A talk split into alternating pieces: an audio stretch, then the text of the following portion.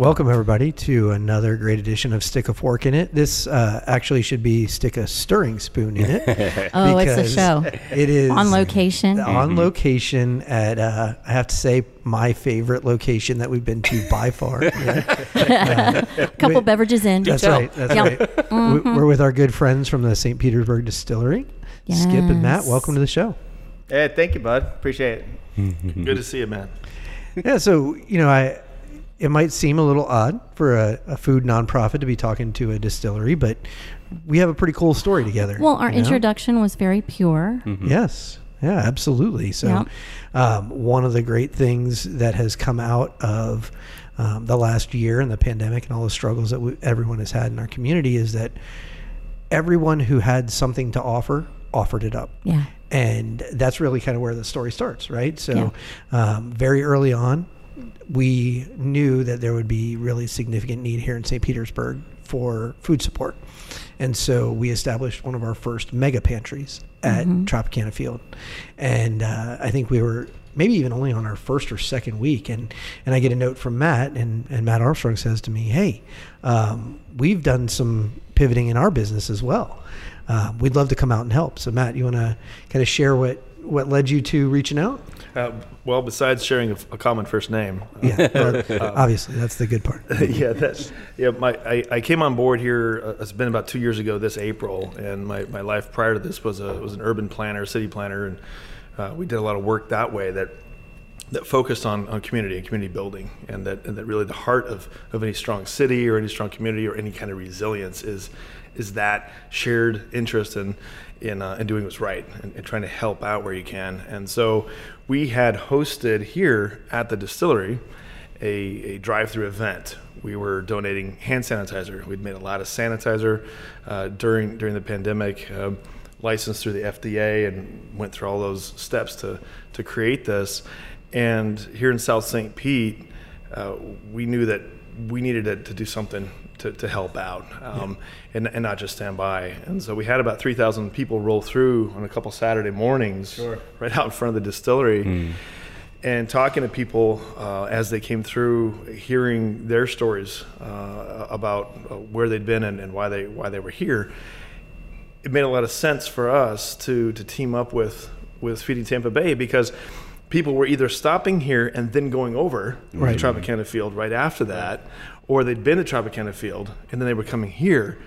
Wow. And, and so rather than making people do that and wait in these lines, and, and some people couldn't even get in a car or they didn't have the gas to put in the car. Right. You got to remember too. This was during. This is Skip, by the way. you got to remember this was during lockdowns, and so a lot of people weren't leaving their house at all, and they were super hesitant to come out. And so when Armstrong came with the uh, with the opportunity, um, it was so logical for us to partner up and then make it one less stop for folks that were already scared to be out and then already food insecure and going through that for the first time.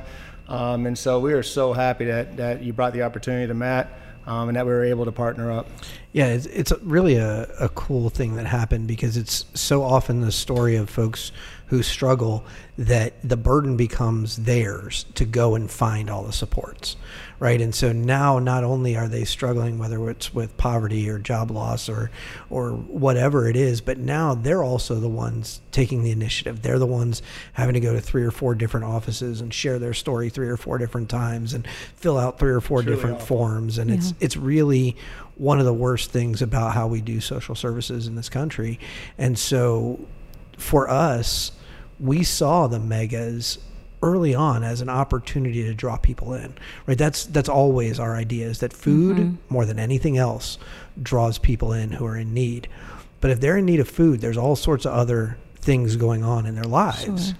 And in this case, everybody was scared, right? This was really early in the pandemic, like you said, still during lockdown, when you know literally you thought your shaking hands with your neighbor could kill you, mm-hmm. and yeah. and that's a terrifying time. And if you have limited means, it's even worse because you can't do anything about it.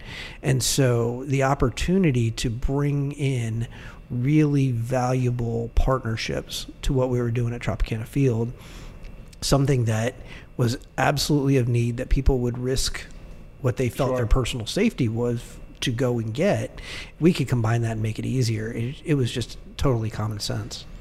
I was going to say, uh, and uh, Skip Skip can add in on this. Uh, dealing with the logistics of it, it, it made a lot of sense too to, to reach out to the, the bartenders and the the live Sure. uh, musicians, all, all of these folks that were then out because everything was closed. This was a year ago in March. I know. I mean, we're coming up on the anniversary, basically, of Yeah. when the ownership group called me. Uh, a wonderful Italian family, the Iafrates, um, and it was probably about mid to late March. Um, and they said, uh, you know, Skip, um, this community uh, is basically hurting right now. Um, do we have the capability? Like, are we in a good place with our products?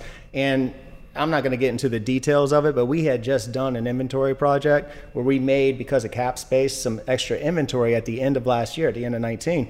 Um, and so I'm like, yeah, we, we're sitting on inventory now. We can fulfill our commitments to our customers. Uh, we can easily convert the distillery over to make sanitizer. We got two chemical engineers on staff, right? Yeah. Sanitizer's three ingredients. This is not going to be that difficult. um, and so uh, we were juiced about it, and ownership was very uh, adamant. They're saying, okay, we're gonna we're gonna donate 100,000 units. Um, you know, we we did as much as we could with our own personal giveaways, but we could not reach anywhere amount the amount of people that you guys were reaching. Um, and so when they made the commitment to to the community, basically, um, and then Armstrong brought me in and said, "All right, well, let's go ahead and set this up with Mr. Spence and Feeding Tampa Bay." Uh, it was a no-brainer for us. And then what we did to Armstrong's point was we have so many people that we literally rely on out in market that are pushing our products, right? Are sharing Yeah. our, our craft spirit items with our community. They're out of work, right? And this is before um, the government had approved uh, all of the loans and the uh, and the compensation packages or even the stimulus packages. Yeah. Um, and so they were super hurting, right? So what we did is we we needed help to make all this sanitizer. So we'd bring them in, and this was the same time when COVID was really uh, hot and heavy, and everybody was scared. To your point about even shaking hands.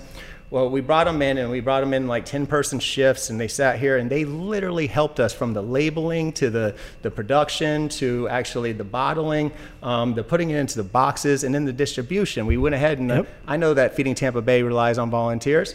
At the time, it was a it was a situation where people were even hesitant to volunteer. So what ownership committed to, and what I'm super proud of, is that we went ahead and we took 50 out of work bartenders, put them into shifts, and actually as paid volunteers, gave them a little paycheck. They got to come out to the Feeding Tampa Bay events and help uh, disperse the sanitizer and actually help with the milk and the and the chicken Yeah. and the vegetables and everything else.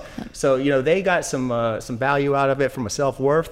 Uh, you know, that, remember they're sitting at home, no paycheck. Right. Um, so they get a little bit of a paycheck, and then also selfishly, we're trying to build ambassadors for the distillery. Now we're seeing the positive effect in market. Now that they're going back to work, guess what? They're selling a lot of distillery Yeah. items, and it Yeah. all works together. Um, and so it was a no-brainer for us. We were happy we were able to do it. Um, you know, and since the sanitizer has kind of uh, slowed down a little bit, the big companies are, are back. Um, and so what we're doing now is we're transitioning back to spirits. We're happy to do it, but we still have sanitizer inventory, which is why we can continue the partnership. Yeah, it's awesome. And, you know, I, I think that was my favorite part of working together with you guys is you were so clear about your desire to support out of work bartenders, out of work uh, waiters and waitresses, people who support you and, and make sure your product gets out. But more importantly, human beings that you know and that you work alongside. And, you know, I loved meeting the bartenders when they came out to Tropicana Field and they were so excited. And of course, when you're talking about customer service and the folks in line to receive food being scared, who's going to put them at ease more than a bartender? Right. You and know a what I grateful mean? one at that. Right. Which, Right. by the way, uh, is the most difficult group to social distance. Oh yeah. You know, like, Yeah, they want to hug you. And, was a nightmare. Uh, I'm like, no, uh, here you got two tables. Uh, you guys need to spread out, right? Spread out the seats, and then you leave them alone for an hour. You come back, and you're like, guys, like I'm Separate. serious about this. Where's your gloves? Where's your mask? uh, and they finally, you know, uh, bartenders can learn um, and adapt. Uh, but it was so interesting, kind of taking that type of uh, aspect to the project that we were on. Yeah, and it, it really fit in with what we were doing, right? Because at the same time, we had this opportunity to bring on what we called furloughed workers, right? People mm-hmm. in the hospitality industry or in other industries, but a lot of them came from the hospitality industry who were by no fault of their own. They did nothing wrong. They might be fantastic at their job and and be a star employee somewhere. But if your business is shut down, it doesn't matter Yeah. how good you are. There's nothing to right? do. Totally out of Yep, their control.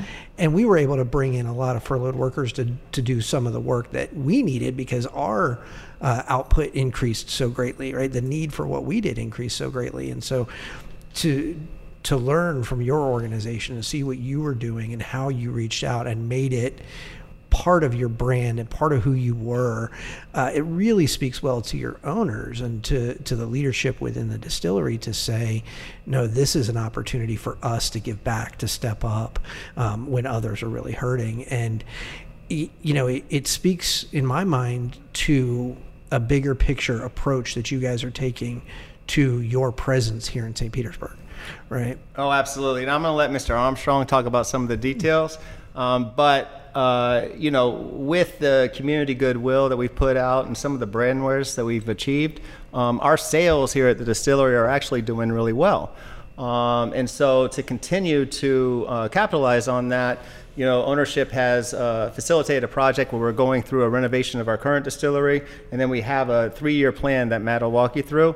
But we are very, very excited about the experience that our, you know, the people in Pinellas County, the people from all over the world, when they're visiting, um, can actually enjoy here at the distillery. And we want to make it a special experience that they're not going to find anywhere else.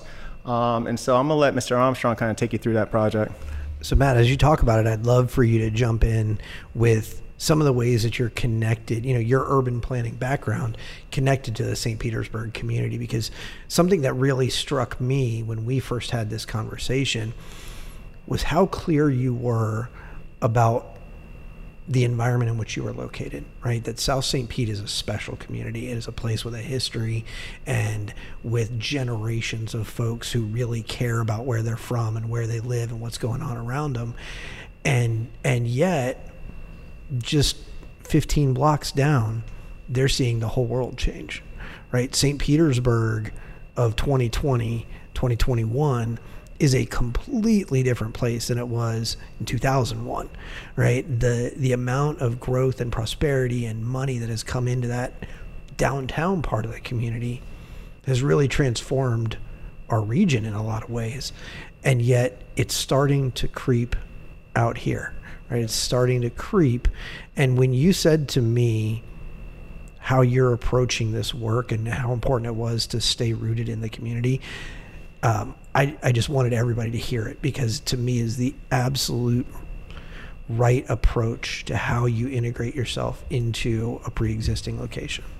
Uh, thank, thanks for that, Matt. Because um, when you when you look at a city, it's St. Pete's a beautiful city. It, it's a, it's it's a cool place. I've lived in a lot of different places across the country, and and um, this is uh, this is a this is a special place, as you say, Yeah. um, for lack of a better word in the moment. But and there's a history to it, and we wanted to be respectful of that, and, and, and it's really embedded in in in the brand too. We Yeah. we spent some time thinking about who we were.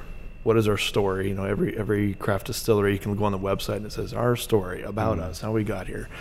Um, you know, there's some history and there's and there's those types of things. But for us, it was we're we are St. Petersburg Distillery. We are of this city, and so we need to reflect the city. We're not we're not stuck in a history where it's some static story. It's an evolving story. It's an Yeah. evolving story. And as you said, the city has changed a lot in, in 10 years. Um, the owners of the distillery, the Iafrate family, they first came to this part of South St. Pete with uh, a, a crushed concrete business, a recycling business, where they'll take uh, demolition concrete and they crush it up and refine it into road base. So instead of having to use lime rock and go mine virgin lime rock out of the Florida aquifer, you can use this recycled concrete for road base for building roads. Well, that makes a lot of sense. Mm-hmm. Yep, mm-hmm. absolutely. And so at the time, 10 years ago, here in South St. Pete, it's a very industrial area. We're, we're, we're next to a steel factory and a concrete plant, and mm-hmm. uh, that's, that's what's here.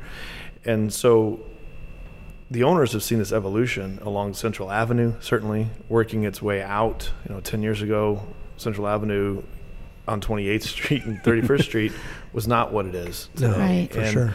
um, you know, from an urban planning perspective, you, you, you, you, can see it in all these cities that are successful, right? There's all this investment, direct foreign investment, uh, domestic investment, people moving from other places to come here. Oh, they've suddenly found this great gem of a city, but then the land values go up and, mm. and exponentially, and it becomes a giant uh, game, right, uh, of musical chairs and, um, and and the people that get stuck without a seat typically are those that don't have ownership Right. And um, we're, we, we're here right along the Pinellas Trail, as you say, in, in South St. Pete. We're between the interstate and, and, the Pinellas Trail. And the trail is, is attracting uh, a lot of great attention and investment. Yeah, for those who don't know, that's a, about a 46 mile um, walking, biking path that goes all across from Pinellas County, from downtown, all the way up to Tarpon Springs. And it's a it's an attractant. I mean, literally for the entirety of its of its length for all sorts of uh, kind of community gatherings and neighborhood things. And obviously for for health purposes lots of people love to be on it. Mm-hmm. and so that's a really neat part of this location. It really feeds into the story. It, it does. Uh, and, and, we're right in the warehouse arts district as well. And, and a lot of people uh, have put a lot of time and, and, and, and effort into creating that that warehouse arts district uh, out out to 31st Street, mm-hmm. and that's come a long way. Right across the street is the factory that's that's coming online, and that's super exciting to see. Uh, uh, the Shine Festival coming coming yeah, through here. You know, yeah. this this coming year in October, they'll they'll have that event over at the factory. Um, but that that perspective that you're talking about and doing the right thing here, we knew that whatever investment we made in this area in South St. Pete, we had to think first about what the impact was going to be around us. Because yep. if we if we just ignored it and and plowed ahead without thinking about what that impact was going to be, we we would we would not be true to, to our our mission or yep. who we said we were as part of this city uh, or the things that we're doing with feeding Tampa Bay. Um, uh, e- even looking at that bike trail, and, and, we've talked about this in the past. Um, there needs to be a bike component to that. Well, should it just be any kind of bike shop? Should it be something that really is is, is giving back to the community, the same way we did with uh, the bartenders and those folks in hospitality. Well, yeah, it should be more than that. Why not do more than that? Yeah, that's right. You I know? introduced you to my friend John, who yeah. runs a nonprofit called Well Built Bikes. Mm-hmm. Perfect. And they take old bikes, they take new bikes, they repair them, they let people design their own bike and rebuild it. And um, it's really about offering transportation and offering freedom to people who struggle with that. And yeah, sure, they'll they'll occasionally get a donation of a high end bike and they'll sell it, but they'll turn that money right back into four perfectly serviceable bikes right. that will make somebody, uh, you know, will enable somebody to go and, and get to their job and, and feed like, their family. Uh, I feel like you're helping Matt out here. He can cross something off of his list. That's right. so, Taken care of. So let's let's go ahead. John, we got you, you buddy. pull out your list, and then, uh, we'll just see all the people that Spence knows, and then we'll just start crossing things off. Yeah, yeah exactly. Because it's you, you, when all this started to come together, then it's it's it's really it ends up being more than just a distillery that's here. Yep. That's that's at the heart of it. Yes, and that's and that's producing something. It's a value added product. We're making it here. We're employing people here. We're growing, but we also need to remember that uh, the the very people that are working here need to be able to get here. Mm-hmm. And if and if the if the value of the land because of the investment becomes so high that all those same people are pushed out, then they can't get here anymore. Mm, and, and, so yeah. we're having to, to strike that balance in the best way we can. Exactly. Those bartenders and artists who make this such a cool place yeah. to be, right? That's what you see over and over again in these locations that become cool. They're cool because of the people who are there mm-hmm. to begin with. And then other people come in to kind of feed off of that cool and the people who made it cool in the first place get pushed out. Mm-hmm. And so I loved when uh, you know our conversation kind of went in that direction. He said, "No, no, no, we're going to have an arts component. We're going to have nonprofits embedded in this work. We're going to to make sure that the community that's already here is woven into the new thing that comes." Exactly. Exactly. New season, new American League Championship trophy, and a new Rays season membership offering flexibility, value, and priority access to tickets. Get exclusive benefits, plus the versatility to choose the game, seat locations, and number of tickets that best fit your schedule. Visit RaysBaseball.com slash season membership. Rays up. And so tell us a little bit about that new thing that's on its way because this is this is super exciting. So I'll, I'll Skip already alluded to the fact we've we've got our first component here, a new a new retail face on the street that we never had before. This this was a factory; it was very much a hole in the wall, mm-hmm. um, uh, and and now we're opening that up. And we're, we're, we're turning ourselves inside out and, and, and, bringing people in. So that first component will be uh, online here at the end of this month, March, for, yeah. for sure, wow. um, which is pretty cool. And and then we'll continue moving out through the fall uh, with a big outdoor space and outdoor area uh, to capitalize on on that adjacency to the trail. And so there'll be this new area along the trail between the distillery and the trail that's that's outside. Mm. Uh, gives people a place to, to just kind of come and be. Yeah. and spread out and be, be yeah, social yes. in a COVID world. Yeah, yeah. it's, it's, it's COVID friendly, COVID safe, pandemic safe, if you will. Mm-hmm. Um, well, and appreciate the beautiful place in which we live, right? Mm-hmm. Because right. it's not right. just the cool people that are here; it's the fact that it is, you know, the beginning of March and it's yeah. 74 degrees and yeah. perfect outside. Right. right. And I went kayaking last weekend, right? Awesome. That's that's what we want to take advantage right, of. Right, um, you know, and, and, and, as we move forward uh, over, over over the next couple of years, we'll be adding a barrel storage warehouse. We can, you know, put up to 15, 20,000 barrels in there for wow. aging. Uh, there'll be uh, the ability to tour that, come and look at all of that. Um, but as those pieces come online, as you mentioned, we'll be adding some studio space. We'll be adding some space for artists uh, uh, and other uh, makers, people that are uh, fabricating or building things, mm. some space for them to be here as well.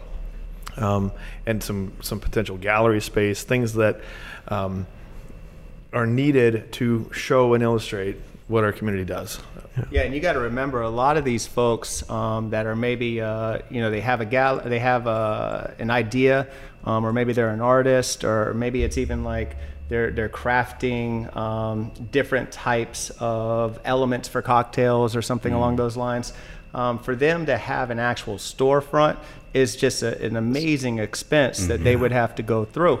Um, if we can offer them basically a, a place that they can work uh, interact, sell their wares, um, bring them up in the community, and then also, uh, you know, selfishly, people that are visiting them will be here at the distillery. Mm-hmm. Maybe they mm-hmm. check out the distillery, they go mm-hmm. on a mm-hmm. tour, they like the products, they tell a friend. Um, and so, yeah, there is a business aspect to it, um, but it's more about, you know, actually us walking the walk and making sure that those folks have something that they wouldn't normally be able to have. Like you know what it is to, to start a business, mm-hmm. um, especially Oof. in St. Petersburg, Florida, oh, especially yeah. in this area. Um, and so during I think these that, times, uh, yeah, right. yeah, the during synergies are really good for yeah. us. I think that's such an essential St. Pete thing as well. Like you mentioned the factory earlier, like St. Pete in a lot of ways reminds me of almost like Wynwood, Miami, because there's just art everywhere. Uh-huh. And you see, like we have like uh, second Saturday, I think it is, with like mm-hmm. the whole like art tours. And I was I was just at like Green Bench Brewery a few months ago, and what you're talking about kind of reminds me of that just a place to be, like a place that's just like it's a neat outdoor space for like people to kind of congregate. And uh, I think the fact that you're including artists is so cool because you see a lot of like I think it's called Pinellas Ale Warehouse. That's like just massive art on all the walls, you know, on the outside, and that kind of draws people in. You know, it just it has a different vibe to it. Right, right. And to that yeah. point, uh, and Matt, back to your point is, it's it's more than just authenticity. It's it's saying, look, we we don't need to be uh, the Uber brand on right. anything. You know, uh, we don't have to go out and put billboards everywhere. It's it's walking the talk. Mm. It's it's just demonstrating. It's it's leadership by doing, right? It's that's right. the whole thing that says just do what's right. Mm. It's truly living in community. Right. That's right. what it is. Like yeah. understanding that your actions have impact on people around you and caring about that. Yeah. And listening and, and listening to them. Yeah. Listening to the people that are here as as opposed to assuming that we know the answers to everything either. That's exactly. another classic, you know, urban planning thing is don't come into some situation assuming you know everything. yeah, don't tell people what they need. They'll tell you. Just listen. Yeah. yeah, yeah. yeah and another element to it, um, you know, as you get going and you have this space adjacent to the trail, well, people will come in and you know maybe pause their run or their bike ride and and take advantage of what you have to offer. We plan on jumping in on that too. You know, we talked about early on as you were sharing the vision.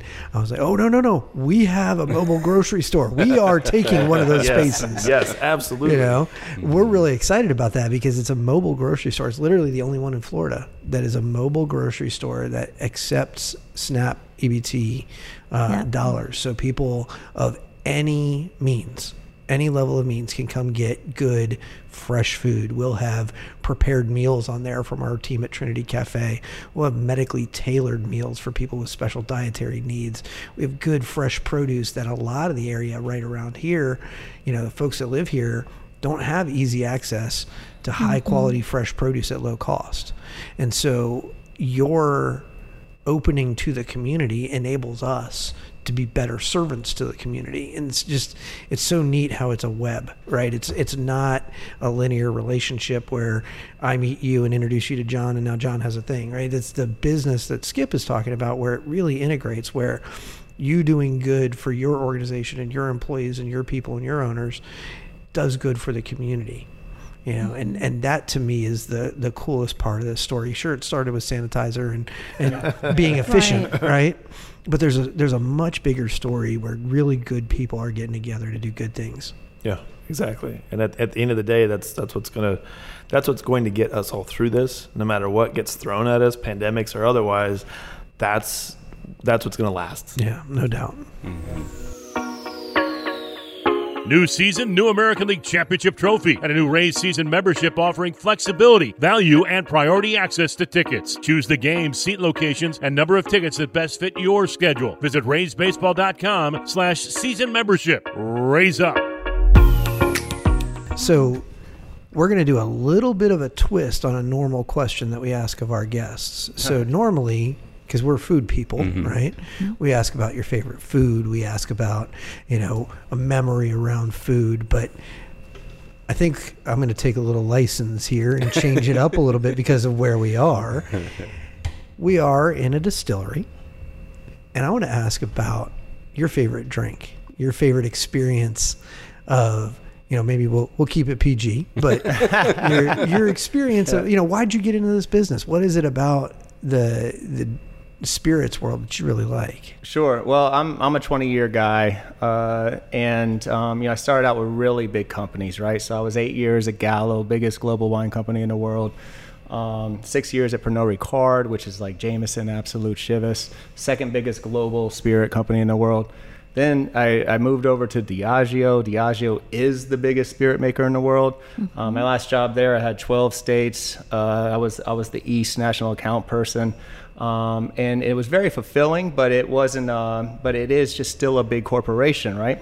Uh, and then I wasn't actually responsible for making anything. I was responsible for for uh, shareholder growth Right. right? And so um, the interesting thing for me was, uh, you know, I, I have two uh, high school age children. Um, I wanted to spend a little more time with them as well. Uh, met this ownership group, and they kind of laid out for me where they were, um, what was going on, uh, what the potential of this place actually was, and asked me to, be, to come on and be a part of the project. Um, and then after a few months of negotiation, we signed the deal, and uh, and I uh, will never look back. I mean, it is uh, it has been an exceptional experience. Um, you know, we, we came in, um, and at the time, I used some of my industry experience um, blended with the wonderful team that they had here already. We got Warren Gardner, our master distiller, is phenomenal and a great story. that guy's fantastic. I oh my gosh, yeah. him and- Uh, and, and he has made exceptional products. Um, there was a couple of uh, real craft products that we, we shifted on a little bit um, to make it um, still special and unique, but to, to blend it out a little bit. We reformulated the gin. Um, we have a new whiskey now, um, and those things are doing phenomenal, right?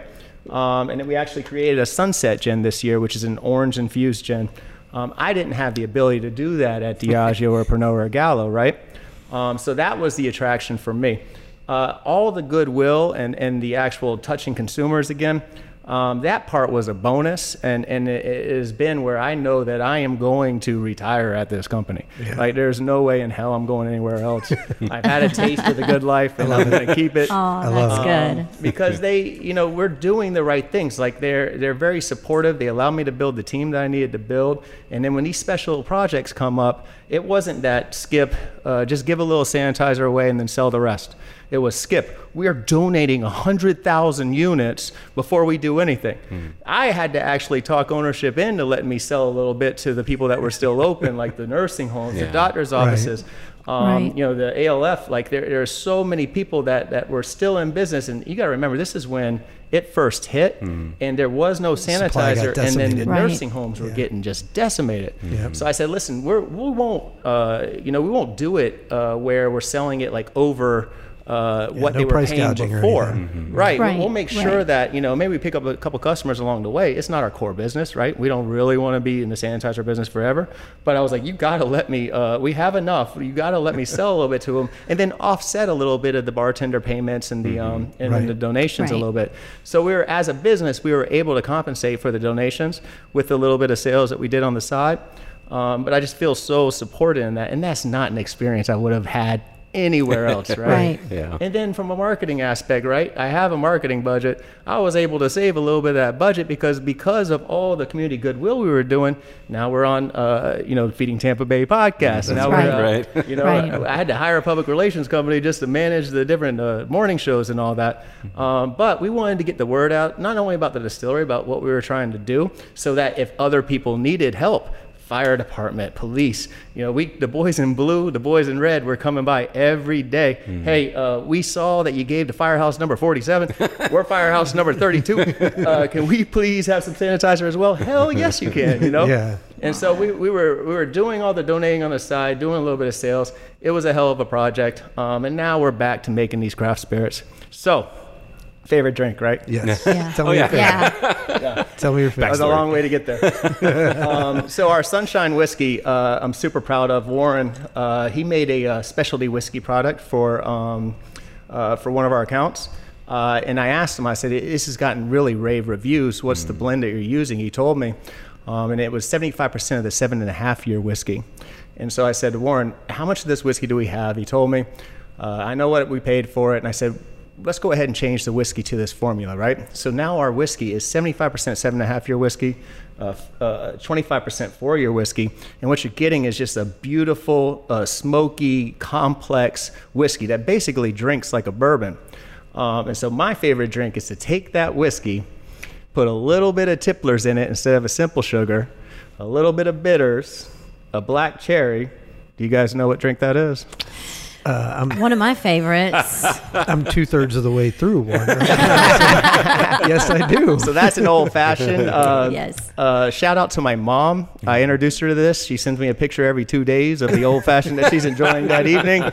Um, but uh, it is just, and that's the fun, phenomenal part about this is that uh, we can take something old, like an old fashioned, put a new twist on it, right? Take Yeah. the substitute the simple sugar, um, which is just a manufactured product, for our Tippler's Orange Liqueur, which is a craft distilled product, right? You're getting the same level of sweetness, but you're adding complexity to your old fashioned. And then now we got Oh, No, a great it- drink, and that is definitely my level, it's favorite. better. Yeah, It's better. yeah, it is very good. I good. have to say. yeah. That's so, awesome. So that's my favorite drink. What about you? I, I, I'm a fan of the tipplers as well, um, and the old fashioned is really good. When you when you take the sweetness of that tipplers, and and you kind of add it to that maturity of the whiskey, where you have some of that smokiness and oakiness, that's really good. Yeah, absolutely. yeah. This has to be the best industry to do research in. Like, Yeah. R&D is great. maybe Yeah. a little bit more tipplers and then Just another a You know? Yeah. Try it out. I'm not sure I've gotten it quite right. I'm gonna have to try it. I'm it. gonna Yeah. start all over. Can I have another? Everybody Back to goes home happy, Yeah, right? that's a little right. joyful. It's really cool because we were talking about the new retail space. Well, one of the coolest things in there is a wall that has the drinks on it.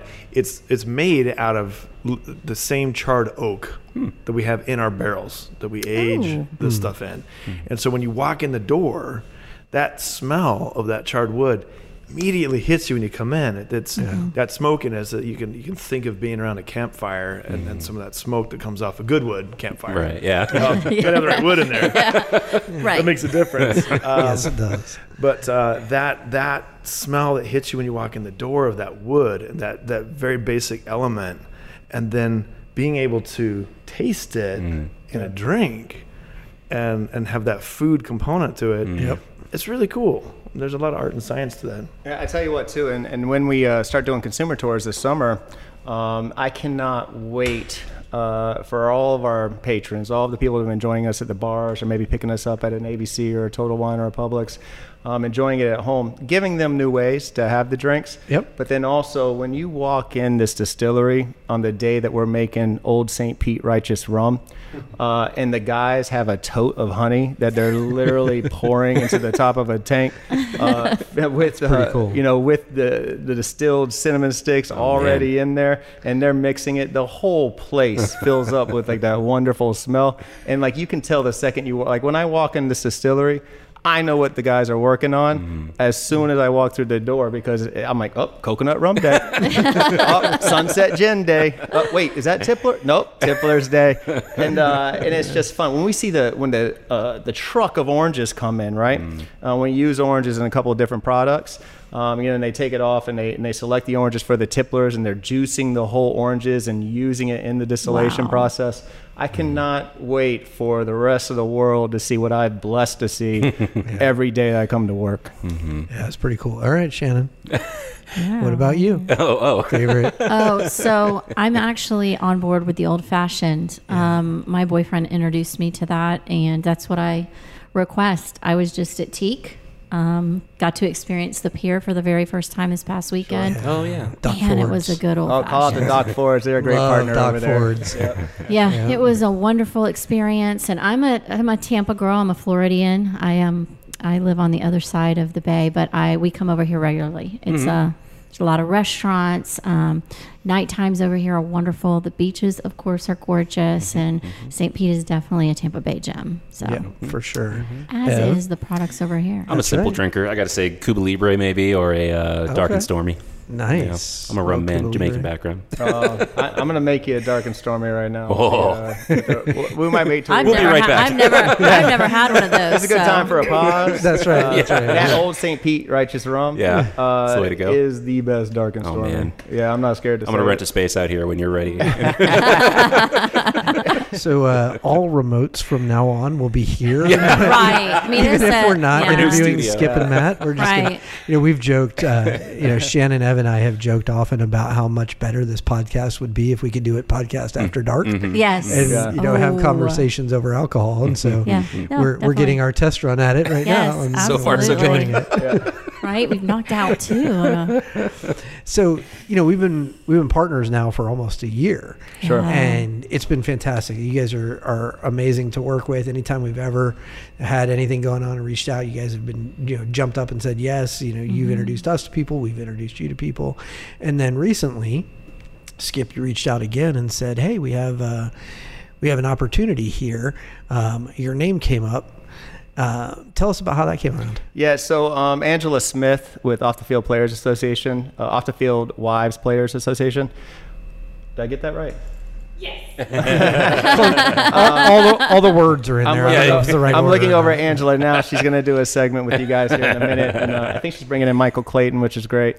yeah. Um, and uh, and so she reached out. Um, she was actually connected through uh, one of our owners, um, Dominic Jr.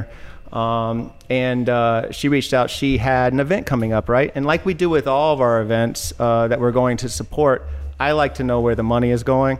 Um, to make sure that it is uh, in conjunction with what we're trying to be and do here at the distillery, right? We have Yeah. s- people come in all the time. Hey, um, I'm having this benefit. Okay, well, what are, is it benefiting? It's benefiting my business. you know, all right. Well, that's not really how we do sponsorships, right? Um, but Angela, uh, who I am just so happy to have met, um, came in and um, it, not only is it a cool organization, what they're doing, getting people together, um, but she told me that it was feeding Tampa Bay that all the money was going to. Uh, easy decision for Armstrong and I. We were immediately in, um, and then I connected her with you because uh, because I knew that the donation was going to feeding Tampa Bay. I was able to um, to donate to Angela things that I knew that you needed. Yeah. Um, not just cash, right? Because some of it is cash, but sometimes we can get even more value right. out of other Right. things because you know it costs me a certain amount of money to make the sanitizer. I know what people are paying for sanitizer. I can give the equivalent value of 25, 30 grand worth of sanitizer is not costing us as much as 25, 30 grand. But off the field players wives association gets the benefit. You get the benefit. So it was an easy conversation to have. Um, and then she, uh, you know, we, we did the event. Um, we were able to support Feeding Tampa Bay. She has another event coming up March 20th. March 20th. 20th, right? Yes. Um, and then that is uh, the actual her virtual show, which I think she's going to talk a, a little bit about Yes. uh, in the later segment. Um, and, and we're happy to support those guys too. And then selfishly too, like uh, she has a great network, Angela does. Um, and so a lot of these uh, former players and former players' wives um, have separate little things that they're doing for the organization. You know, like Anthony Becht puts on his football camp. Um, and, and there's a lot of other people that are doing really good things for, for the community. So now I get to meet all of these folks, uh, get tied into them where it, where it makes sense for us from a business aspect.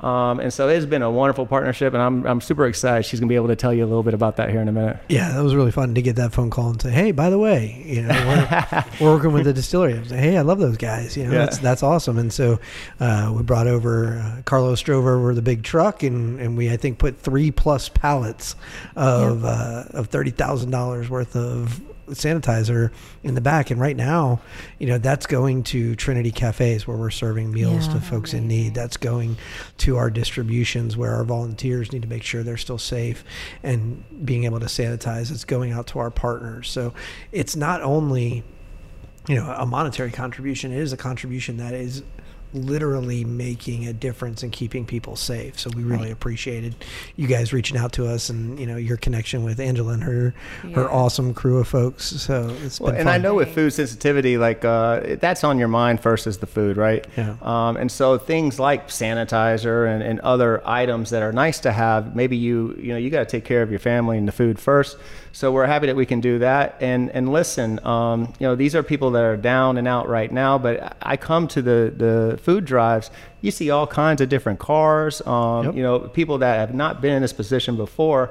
Um, and I know that uh, once they bounce back. I would love for them to be able to enjoy our craft products and, and to be an ambassador for the distillery as well.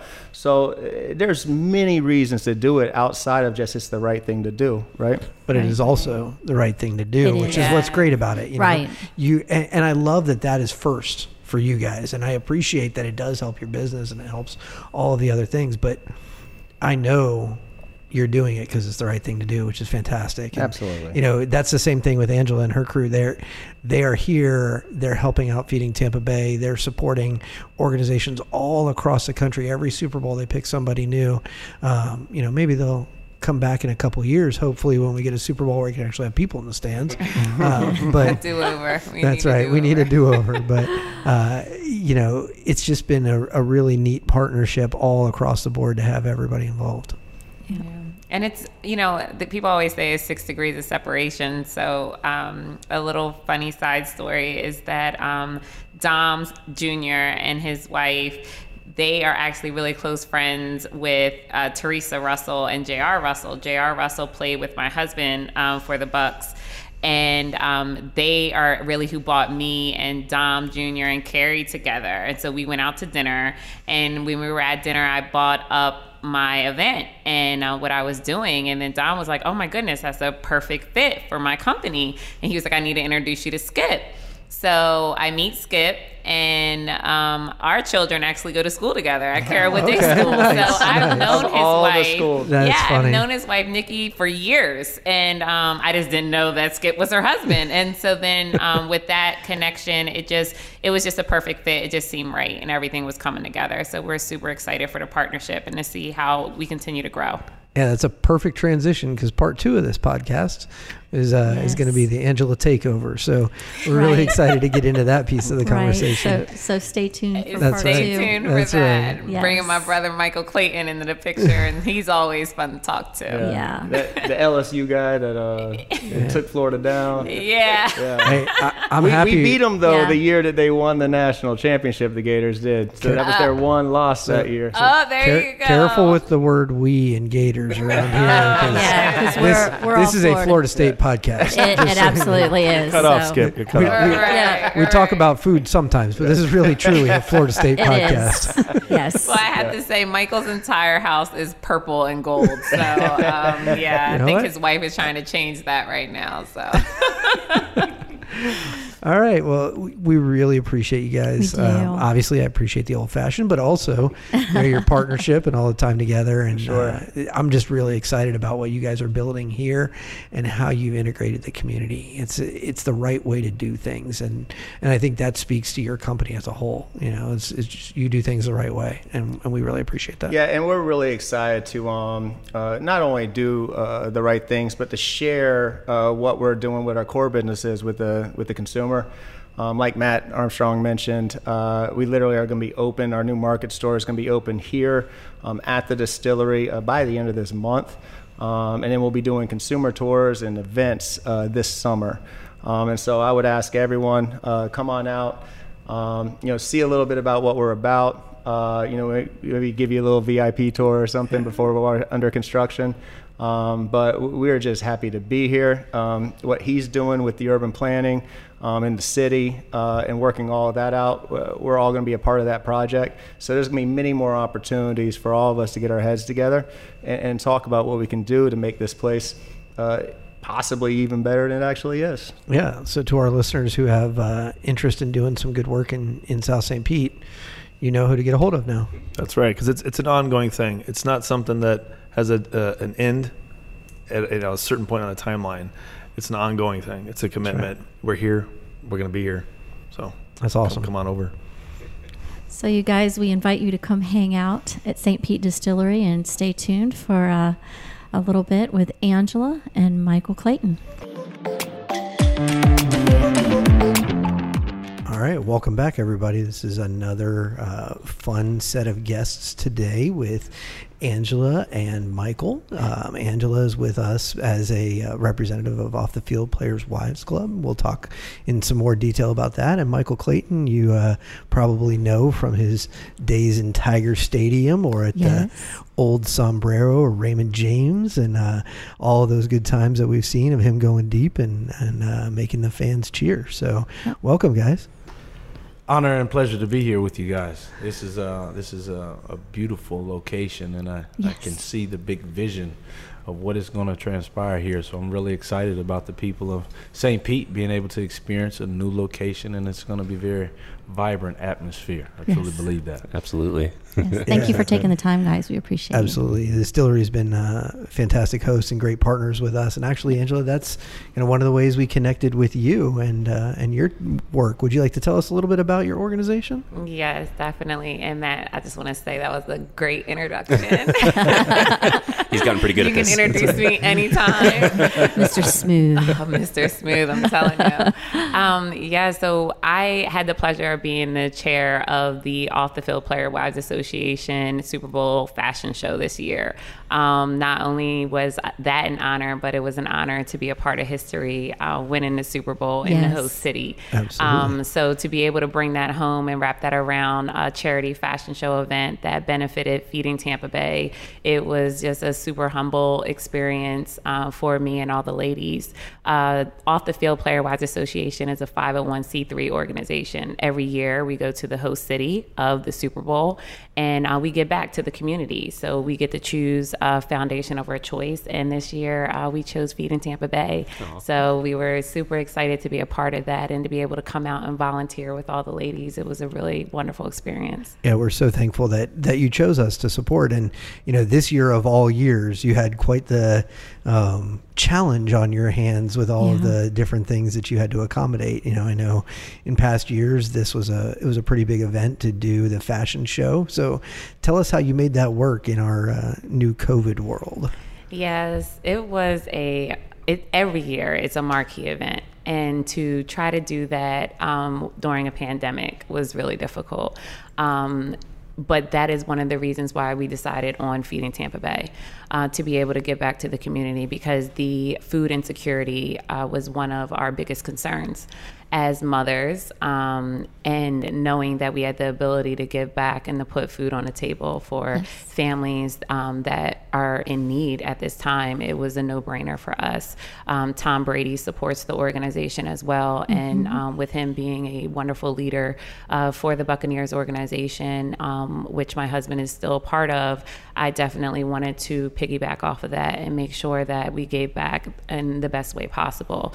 Neiman marcus um, was our host host, and they did a great job um, with did. allowing us to pivot um, from having a physical event to a virtual event. We did not want to become a mega spreader of uh, COVID 19, so we decided that we were going to do it privately um, so that the women can walk comfortably, everyone can be safe, and we can still show off the wonderful spring fashions. Uh, Neiman Marcus was able to pull the fashions early.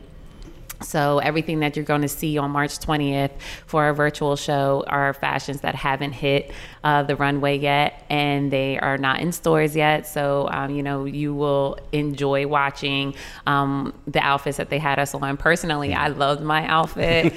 um, you know, and So I will made it be sure- yours? It- oh yeah, Or it already Oh, is. for- it- yes, yes, it's it's in the closet. Right I was now, gonna say, so- it went home. yes, it went home. I mean, my husband did have to come out his pocket a little bit more than Yeah, well, expected. you know. But hey, you know, what can I say? So definitely, I want everyone to look forward to March 20th on our social media. Um, you'll be able to see uh, the uh, the ladies rock the one runway, and it, all the benefits went to Feeding Tampa Bay. Well, we'll be sharing that for sure on Yeah, our social doubt. as well, and we appreciate you. I want to ask you. I know that you volunteered at our mega pantry, which is one of our largest Can at I Hillsborough. jump Yeah. in for a second before we get to the real stuff? I'm, I'm Are you not going back to sure- fashion? no. because I'm happy to do that with fashion you. guru. Yes. Uh, we know that that's not my, No, my game. I'm, right? I'm poking at you. You I- know it. Oh yeah, like Okay. every polo shirt matches every pair of right. Michael needs to take you aside and give you some Yeah. Oh, come but- on, Looking Matt. at Don't sell yourself square. short. I see the white shirt Right. pulling in Oh, yeah. Feeding Tampa Bay it to his sign right now. Uh-huh. Come on, you're Avoiding the sweat Today. marks or the gray pulling and the beard, it all comes together, right? Yeah, I, I spend about 15 seconds a day thinking about fashion, so that's definitely not where I was headed. But it's called effortless fashion. There you go. Right. there we go. I, and I that like is that. his style. That's I promise you. definitely not what my wife thinks, but uh, I'll take that as a compliment and run with it. Um, but you know, I I do have to just slide back for a second there because I don't know if did we just break news? I heard you say my husband's still with the Buccaneers. Oh well, he's uh-huh. he's a pro scout now. So he uh-huh. played for 11 years, and now he is the pro scout. So he gets the liberty of being able to know the players that we'll be getting and who uh-huh. we'll be keeping. Oh, so you have the before. secret. Yes, they're locked and loaded though. You know, you know. Even before I came on the podcast, he was like Angela, and I was like, I know, I know the rules. See, we made the mistake of doing this at the distillery in the morning instead of in the evening because then we might have gotten into some of those secrets. Yeah. But there is a bar behind us. Just That's saying. right. I mean- Angela, what do you like to drink? I- I'm just saying. But how excited are we that we actually got OJ Howard for the fifth year? oh so yeah, that's, that's cool. that's fantastic. Can't wait to see him healthy. you know. Yeah, I'm super excited about that, and just excited about the season in general. Uh, Just uh, the energy that Brady brings, um, you know, it- with Gronk and AB. It's just, it's been uh, like a whirlwind of just excitement and just knowing what our future has to hold. For the city of Champa, Yeah, that's Bay. right. Yes. I mean, I I mean, you couldn't be any more excited. And Yeah. we actually had the liberty of like do, um, the boat party. Oh my gosh, that was an amazing experience. We enjoyed that, and just to be a part of that, we were able to bring our kids on the boat too. Oh, wow. So we really got. nice. First of all, it was perfect weather. Yeah, Yes. Which really you know, was. Tampa always gives you perfect weather when you least expect it. Yep, yep. It's like it's, it'll be like sixty percent chance of rain, but then it's like perfect, beautiful weather outside, and gotta it's take just chance. yeah, it's Yeah. always like amazing, right? So mm-hmm. it was just like I don't. It was just like a perfect, like just watching everything come together from like winning the Super Bowl, going down on the field, confetti falling on you. You're like, is this is is this really happening? and it's just like it is. You know, we wanted to like take some confetti home, but it was like soaking wet, oh. like off the floor. We tried to like pick it up, and it was just like, okay, well, we can't get that part, but we're here. You know, Yes. and that's all that matters. And even Yeah. and that's kind of what we say because it's like we feel like we were so short a little bit because it, we won during the pandemic and we didn't really get a chance to like have that like mm. real full ex- celebrating experience Yeah. because it was so limited, just to make sure everyone stayed safe, which we, mm-hmm. we've done all season long. The NFL Yeah. has done an amazing job have. with keeping everybody super safe and making sure we made it to the Super Bowl. So kudos to the, the NFL for that and for you know everyone abiding by the rules because mm-hmm. no one likes to be you know feel like you are being told what to do as an adult. Yeah. You know, For sure. but everyone had the same goal in mind and we mm-hmm. actually achieved that goal. Mm-hmm. So I like to tell my kids that, our three boys that, you know, if you listen to mommy and daddy's rules, you will make it to you go. the Super Bowl. There you go. I'll have to take that to my three boys. Um, you tell you. If you want to be Sorry for the uh, sidebar there. I just wanted Well, to check and make one. sure. It was a that, good you know, one. you know. all right. So let's you you had us on track. Why don't you see if you can get us back That, on that track? is that is my job, y'all. Just so you know, I'm the keeper of the keys over here. So, but that was a good because you know celebrating Absolutely. historic wins and keeping everyone safe because we now know at two weeks after you know we did keep everyone safe in tampa bay even though we celebrated even though we had wonderful guests so uh, and the nfl was very good to us and very Yes, good were. defeating tampa bay we had a great time um, with their their staff and um, Goodell hanging out with us for a whole day, Yeah. Yeah, but really he was at a distribution as well. We had a great time with him and his family. Um, but you also were at a distribution, and I wanted to get your feedback on your experience there, and that's where I was going. So, Mm-hmm. equally important though as that share for your family and your experience. Oh yes, that this experience was amazing. We were at the Hillsborough County um, Distribution Center, and about 17 of the Off the Field Player Wives Association um, members came out, and we volunteered our time um, in during the first shift. And we saw over hundreds of families come through the lines to receive fresh produce, bread, bagels, um, you know, amazing um, boxes and boxes of food um, that we were able to put in the trunks of um, the family's cars. And I was in the very my first duty um, was the um, traffic. So I got to tell the cars like where to go. I got to wear this like amazing fashionable orange. Absolutely. It's, it's you colors. safe. Back to safety first. Right. Safety first. You know, the vest was like a two X, and I, I, re- I really enjoyed putting it on. And just, but I, I you know, I, I didn't. I didn't. I didn't. My brother does. Yeah, I didn't. Um, and so, you know, I, I got to see the the looks on um, everyone's faces coming in before they receive their food. Right. and I got to see, you know, what their faces look like after Yes. the boxes got in the back of their cars, and there was grandmothers, and there was mothers, and there was fathers, um, and they were smiling, and it really t- it's very heartwarming, and it always touches me um, in a way where I, it makes me want to cry in, in a way that I know that there's so much more that needs to be done. Um, I know that during the holiday seasons, um, you know, everybody wants to give back. Yeah. Um, you know, everyone is in the spirit of giving back, but we got to um, do this time to uh, volunteer our time in between the holidays, Yeah. and to see that that need was still there um, in a, such a large way um, just made us realize that there's more to be done. There so is. for us to, to be able to give back just for those few hours and to touch so many families in that um, little bit of time, I really just encourage whoever this um, who's listening to this podcast right now, just make sure you volunteer and give your time because you never know how impactful your volunteering time will be for a family's mental health.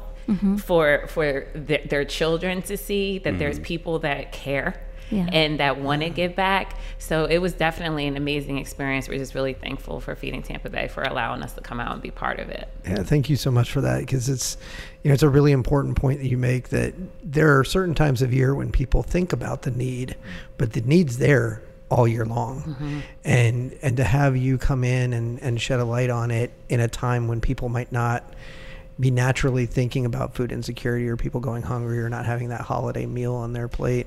Um, it's it's so critical for our work because we're as busy, you know, the the last week of January as we are the third week of April as we Yeah. are in the fifth week of whatever and all the way through Thanksgiving and Christmas. And so it's really uh, an important point, and I, I appreciate you making it. You know, uh, Michael, you also had a chance Yes. to come out and uh, support us and, and be part of the volunteer experience. Would you like to Yeah. share a little bit about well, that? well, actually, I have to interrupt in a minute because he also has experienced uh, the confetti at a different time in his life. There is something big and shiny on that hand. I Yes. noticed so I want to give him due respect on uh, what that felt like to you. It Yeah. was a different time, but let you reminisce for a little bit what that um, experience was like for you. yeah, I was just thinking about that. Because you had was- to be thinking when she was talking about her experience, and although we do have a historic weekend Yes. to uh, talk about, but yours nonetheless was a uh, epic moment for it you was, and your family. It was. I played for the New York Football Giants, and uh, it seems like it was yesterday, but unfortunately, it was almost ten years ago. No. I thought about that yesterday and said, "Man, we got a ten-year reunion Wow. coming up Wow. for being, you know, 40 Super Bowl forty-six champs." Uh, but it was a, obviously an experience of a lifetime, like Angie said. Like you never.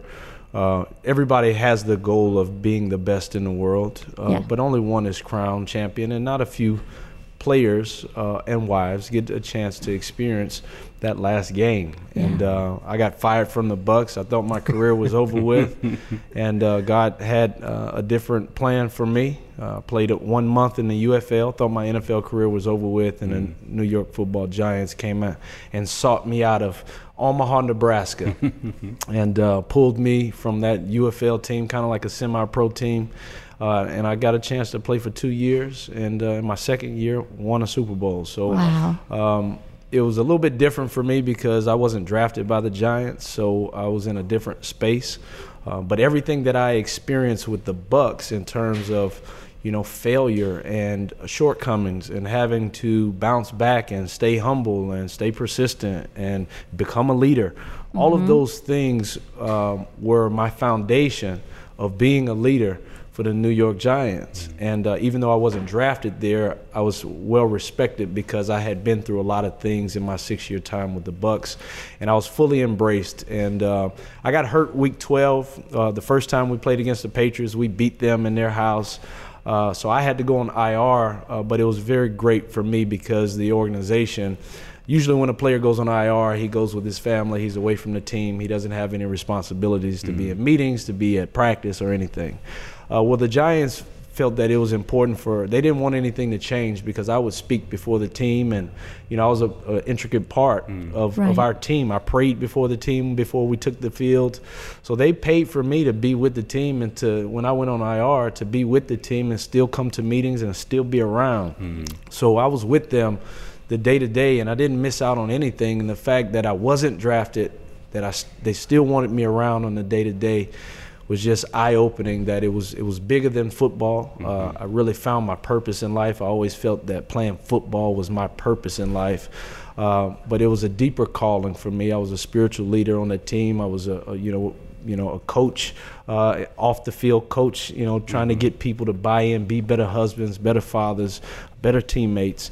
And uh, it was just a great feeling to be able to, um, you know, have the confetti uh, being dropped and to be on the field and experience that with my wife as well. Right. So that was a long time ago, and um, 2011 uh, it was, and uh, time has flown. And um, you know, just recently, like you mentioned, I had a great chance. You know, because you experience those great things, uh, people want to want you to come out. They want to talk to you. So I got an invite uh, to one of the Feeding Tampa Bay uh, events. Uh, I started my TV show, Michael Clayton Live, and they uh, you, you guys allowed me to come out and cover um, in, in the when the pandemic first started. Yes. And uh, it was eye opening to me and very emotional for me because, you know, out of nowhere you see 4,000 cars Yeah. lined up, uh, just the traffic piled on Dale Mabry.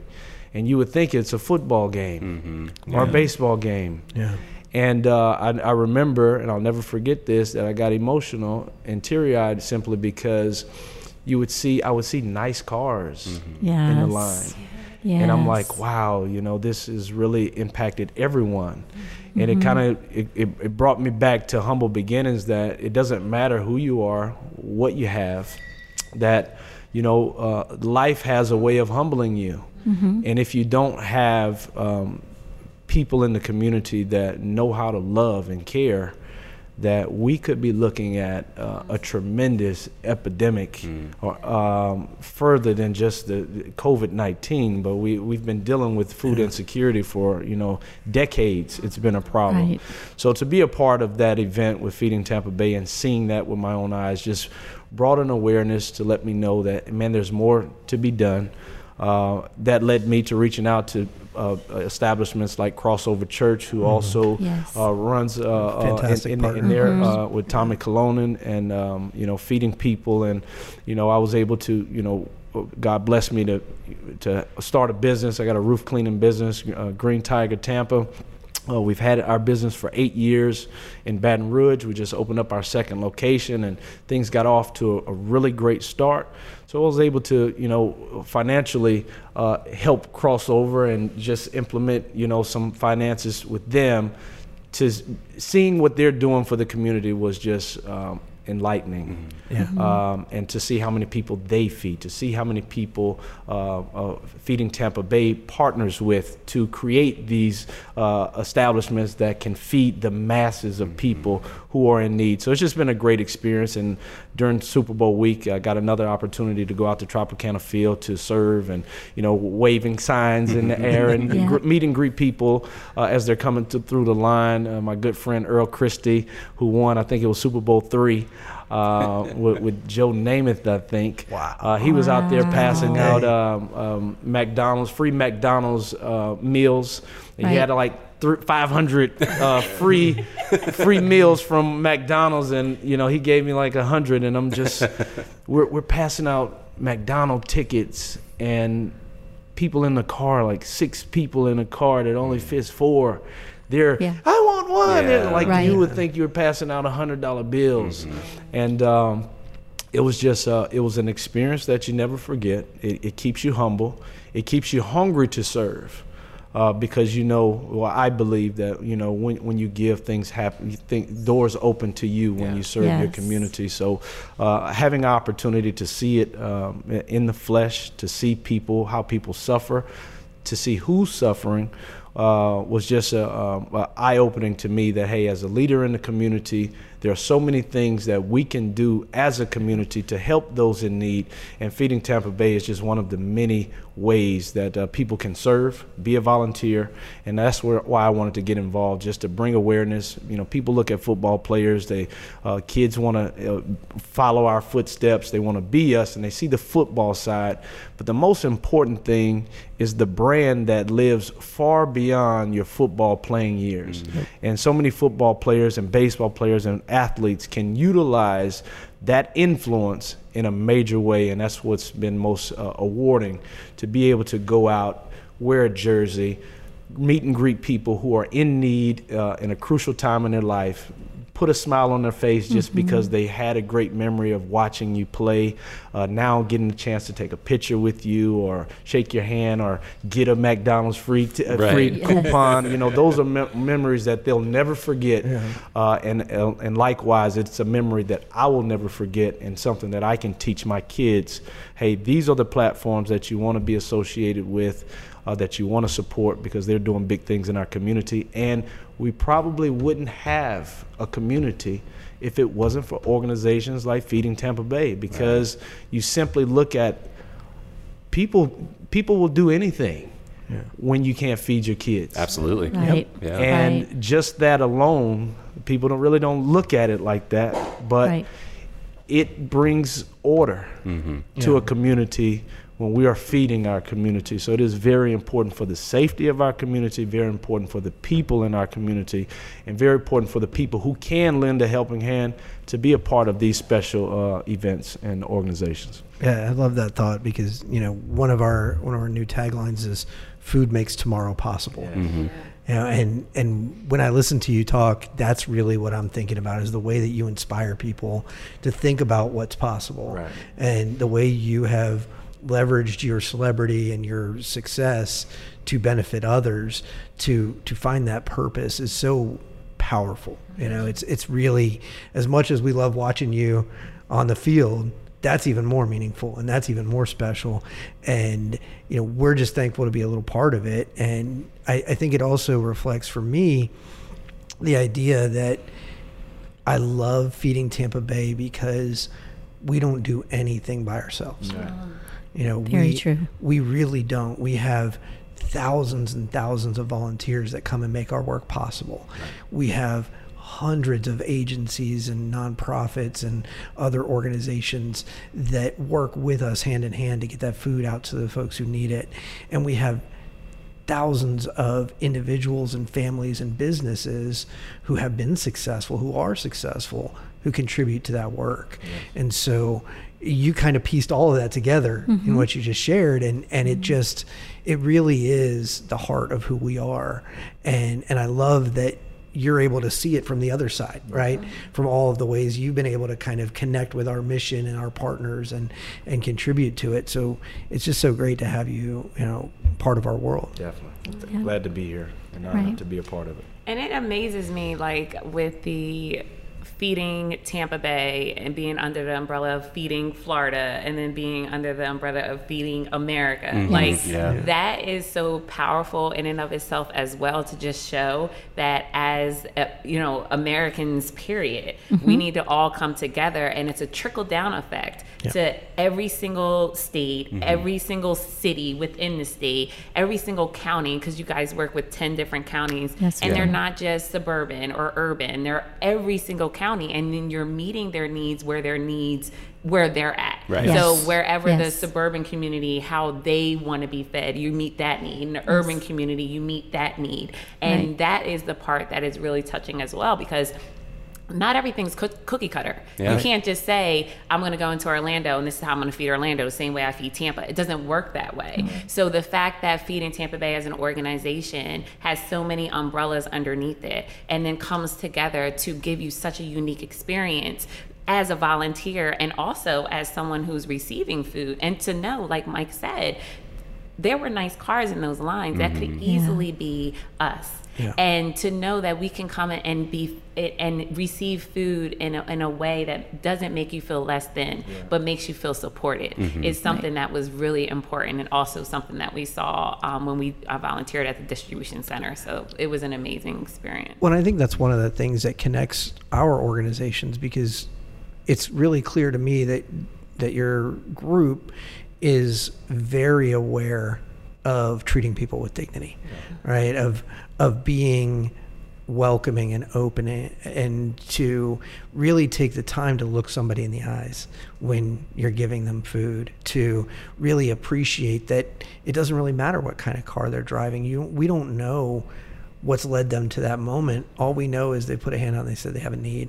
and we're going to meet that need together. And that kind of attitude and that approach to it is so important because that's a, a really vulnerable moment. And for someone to get to the point where they're willing to get in their car and get in line and wait for an hour to have a box of food that they didn't earn be put in their trunk for them to go home and feed their family. You know there's a deep story behind that. And you know there's a lot of things that led to that moment. And it's critical for us that we treat that moment just as special as we treat the next car and the mm-hmm. next individual Right. because each of those people has a unique story and has a need and has, you know, a reason for being there. And you guys just did such a fantastic job of personalizing the experience, mm-hmm. right? Of showing respect and dignity to the folks that came through the line. And and there's nothing better than that when we have a volunteer partner like you guys. And, and one of the other great experiences that I had is, you know, being being a man of color. Um, this uh, epidemic doesn't discriminate. Yeah. It affects everybody. So, um, a- as a person of color, uh, it is it is a great feeling to get out in the community and serve people who don't look like you. It's expected in our community to help those who look like you. Uh, it is something that we've been taught from childhood that hey, you got to help your brother because we, we live in a world that they may not get help from someone else but uh, it, it gives us an opportunity to kind of touch on the fabric of America. Yeah. That it doesn't matter what you look like, it doesn't matter what religion you are. The only thing that matters is that, in my opinion, is that you see the God in me and I show you God's love and what that looks like, uh, because I believe that we all are the hands of God, and it's all about serving. So being in that position, uh, position kind of um, I've been I, I, I was raised in Baton Rouge, Louisiana. I've been fighting racism my whole life.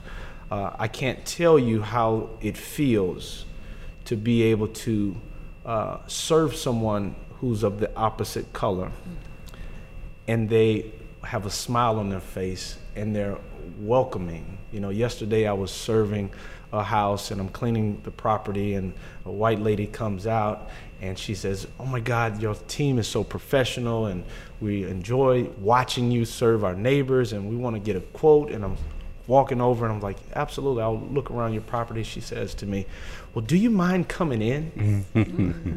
and I'm saying, like, you know, you know, yes, it's, it's a pandemic, Right. okay, mm-hmm. and if my wife was standing right next to me, she probably absolutely not. Not going in. She's a doctor. But as a man of color, to have a white woman come up to me does not does not know who I am. Right. Right. Right. Just seeing me run my crew and seeing the professionalism invites a stranger until they're into the home. Like I could have walked around the side, but mm-hmm. she specifically was trying to. I believe she wanted to say, "I'm not like what you may have experienced. Sure. Yeah. Yeah. I want to be one with you. Come and let me invite you to my home." Right. So I, I was. I said, "Absolutely." Right. Right. Absolutely, I will come into your home Yeah. and, and walk through your home to look at your property. But as a man of color, when when we when you're put in those situations to kind of tap into the fabric that we all want our country to be, Yeah. we we we completely forget about the negative Yeah. or the things that are going on and we tap into that love we tap into that Right. spirit of servitude and it is an amazing feeling Yeah. Yeah. so uh, i got a chance to experience that and uh, it's just it's a i never would have thought that serving would bring out those types of emotions but it's it's the country we live in and it's the situation and something positive Yeah. came out of being able to serve people who don't look like you. It's Right. very Right. special. Absolutely. That's awesome. And I, Yeah. you know, I've, I've seen over and over um, those kind of interactions at our distributions and the colors and the backgrounds and the histories and the native countries change on both sides constantly. And that's what's so cool because we have volunteers from every possible background, right? Everything you could think of. We have immigrants and we have natives and we have fifth generation Florida mm, crackers yeah. and we have, you know, Right. I mean, literally everybody on our side at Feeding Tampa Bay reaching out. And then the same can be said for those saying, I have a need, mm-hmm. right? And, mm-hmm. and it's really a, a beautiful thing in, in so many ways that it, it just isn't a factor at all. That's right. Yeah. Yeah. Right. And since we're on that topic, I just have to give a huge shout out to Darcie Glazer um, from the Bucks. I mean, being a woman and a owner of a team, um, you know, she's already a minority in that in that factor. But also hiring Bruce Arians and then having the most diverse Yes. um, coaching staff. In the league, um, and then to win a Super Bowl for the very first year Yeah. this coaching staff right. Has come together. And for her to make all of these marks in history and to do it on such a high platform and to and during a time where social justice initiatives are so high right now i just you know want to give a, a huge shout out to the buccaneers organization for setting that platform and giving that example. They've had the social justice initiative since 2018 um, prior to george floyd um, this was something that was super important to darcie. And um, she works really closely with myself and my husband uh, with making sure the social justice initiative continues outside of the organization and spreads into the community of Tampa. She has um, has me working with the um, private schools, with uh, police relations, um, with um, having tough talks with the elementary school kids, the middle school kids, and the high school kids of all colors and all different backgrounds, religious and um, ethnic backgrounds. And for her to have such a impact within our community and to be able to show it on such a high platform which like mike was just talking about just using your platform to be able to make such a difference it's just been really impactful. This entire year um, the bless a lot of blessings came out of this pandemic and that's one of them. Yeah, and if, if people Right. don't know, I think it's important to, to actually lay out exactly what you're saying about the coaching staff of the Bucks because the offensive coordinator is minority, the defensive coordinator is a minority, the special teams coordinator is a minority, the first female coach to win a Super Bowl, right? That is incredible, and it shows the strength of diversity. Mm-hmm. You know, it shows the strength of what you can accomplish when it doesn't matter, mm-hmm. Mm-hmm. and if you're qualified, you're qualified. And Todd Bowles is certainly qualified. That man designed an amazing defense that throttled a pretty incredible offense like we've never seen before. Right? That is you know, that was his Super Bowl as much as anybody else's. And and I love that Bruce would tell you the exact same thing. You know, that it's such a powerful point. I'm really glad you brought it up because I don't know how wide that story has has gotten. You know, some people know. wide enough. not wide enough certainly not wide enough. I actually had a chance to um, during the boat parade. Um, I, I had a chance to talk with Darcie, and that was one of the first things we we spoke about. She was like, "I really wish that people would focus a little bit more on the diversity that we have on our coaching staff. They've wrote written articles about it, um, but they'd rather talk about Tom Brady throwing the Lombardi Trophy Right. than Talk about priorities. Right. right. I think this is a whole nother podcast where you have come in with Darcie and we talk about how more Yeah. broad spectrum of what mm. leadership in the Buccaneers is. Yeah. That could be a whole nother topic for the podcast. Just like you were talking about how important leadership uh, your Super Bowl winning year was mm-hmm. um, and how por- important that is. That's really how, I mean, we can say split things down, but that's how we won the Super Bowl mm-hmm. really is talent, but it's also leadership Yep. right? From all Yeah. angles, which I've kind of said all the, along.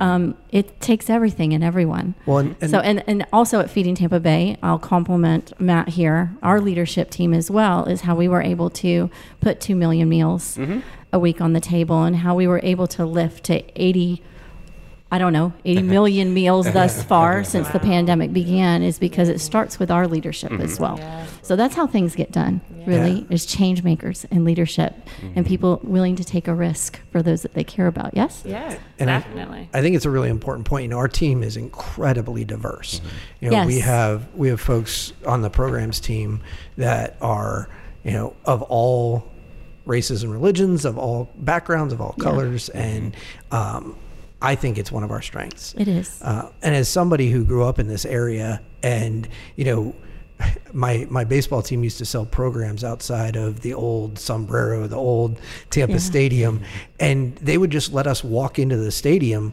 for the game because there were twenty thousand empty seats. Oh wow. You know, to go from that to where we are now as an organization and, and how the bucks have embraced the community and the community has just been dying to embrace a great team. Mm-hmm. you know it, it's just such a neat thing to see. And you know michael i know you were here during some of the lean times and then you know around some of the the remnants of the really good early times. Um, you know I, I wonder if you had uh, thoughts on how you've seen the bucks kind of change over the years? Well, I um, I've had the great pleasure of being a, a game day analyst for the past three years. So um, uh, when you play for a team, you always watch th- that team, and I'll forever be a Buccaneer. Um, but having a chance to uh, cover them on a weekly basis for three years kind of just uh, gives me the insight. Seeing multiple coaches um, come and go and hear uh, the the, the uh, tone of, in the locker room of interviews and evaluating and being able to translate to people like this is what that really means, uh, and very. Um, and and oftentimes I know exactly what's going on. So to see uh, the Bucks make an upgrade that they did, bringing Tom Brady in and Rob Gronkowski, you knew that they were trying to uh, buy a Super Bowl. Uh, and not to say that th- this team can't win back to back, but it's very difficult to maintain all of these great players at the prices that you have to pay. So that's going to be an interesting thing. But just to watch them grow little at a time, people think that. Uh, champions are created in a season or overnight or by uh, uh, chance. Like this has been in the works for a very, very, very long time. And if you're not a football, uh, um, you know, junkie, you can't really see it. If you're just a fan, you're frustrated, you're mad because the Bucks only won seven games and he threw another interception, and you know you, you just you're just upset about everything that's going on. Whereas, for instance, when Jameis Winston is throwing interception after interception, because of my knowledge, I'm able to say, well, that's actually a good throw. Yeah. And that was actually Mike Evans' fault or Chris Godwin's fault or, you know, Scotty Miller's fault or the, mm. whatever receiver made a mistake. Like, I know the position. so if we don't do these things right, it doesn't matter who's throwing you the ball, those things are going to happen. Well, after you say that for three years, all right, and- and for three years, and then Tom Brady gets here, and all you hear is the uh, wide, rece- wide receiver saying, "Well, Tom's biggest thing is teaching us how to protect the football and how to how to do all of these things." And I'm saying, "Yes, yes, that's how we're going to get to the next level."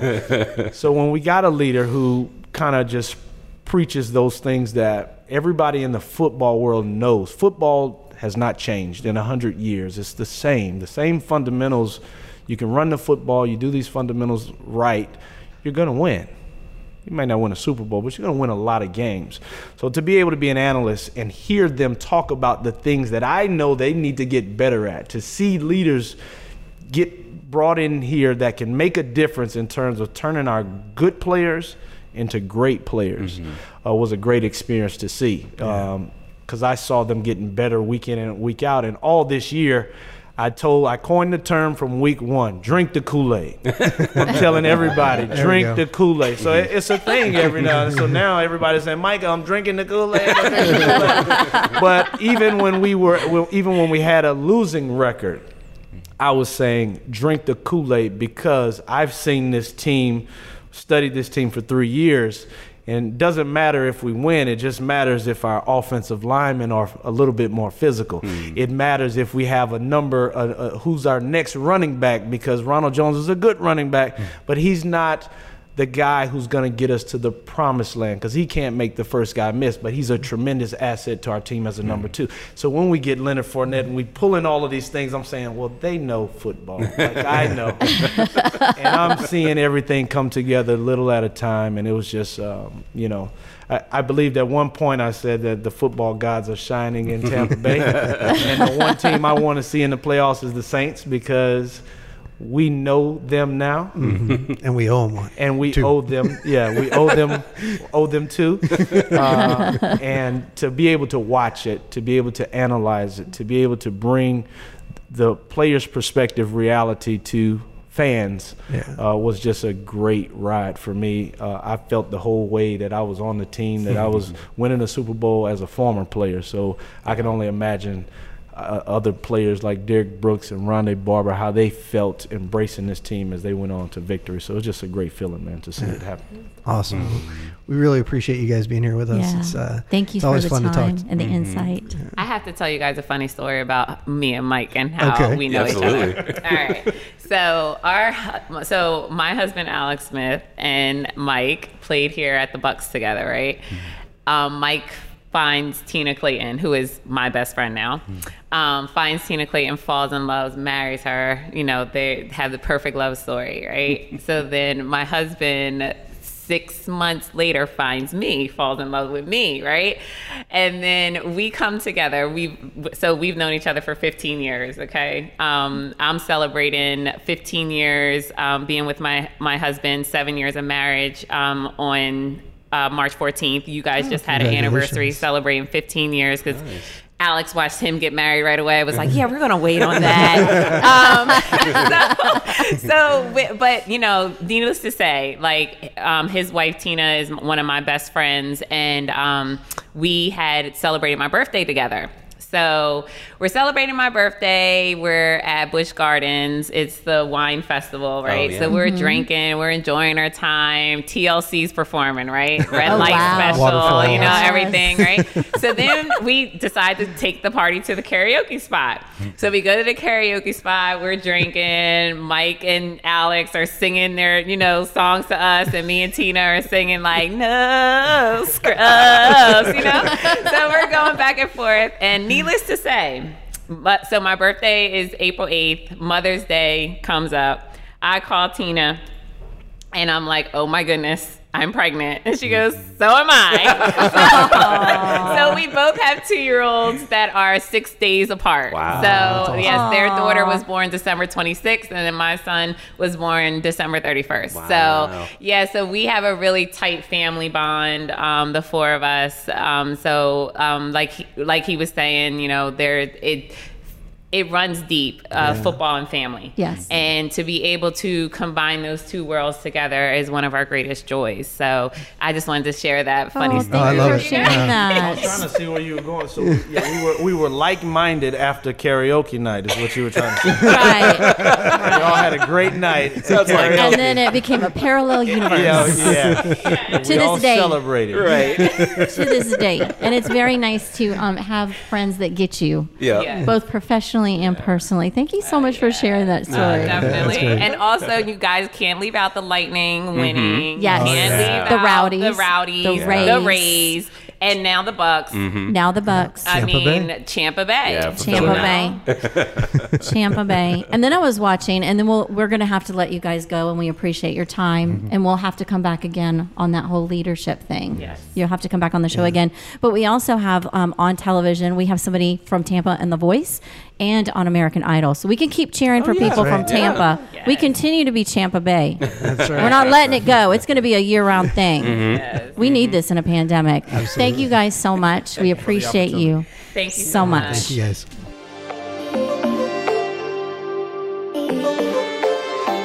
You can learn more about Feeding Tampa Bay and how to join the movement at feedingtampabay.org.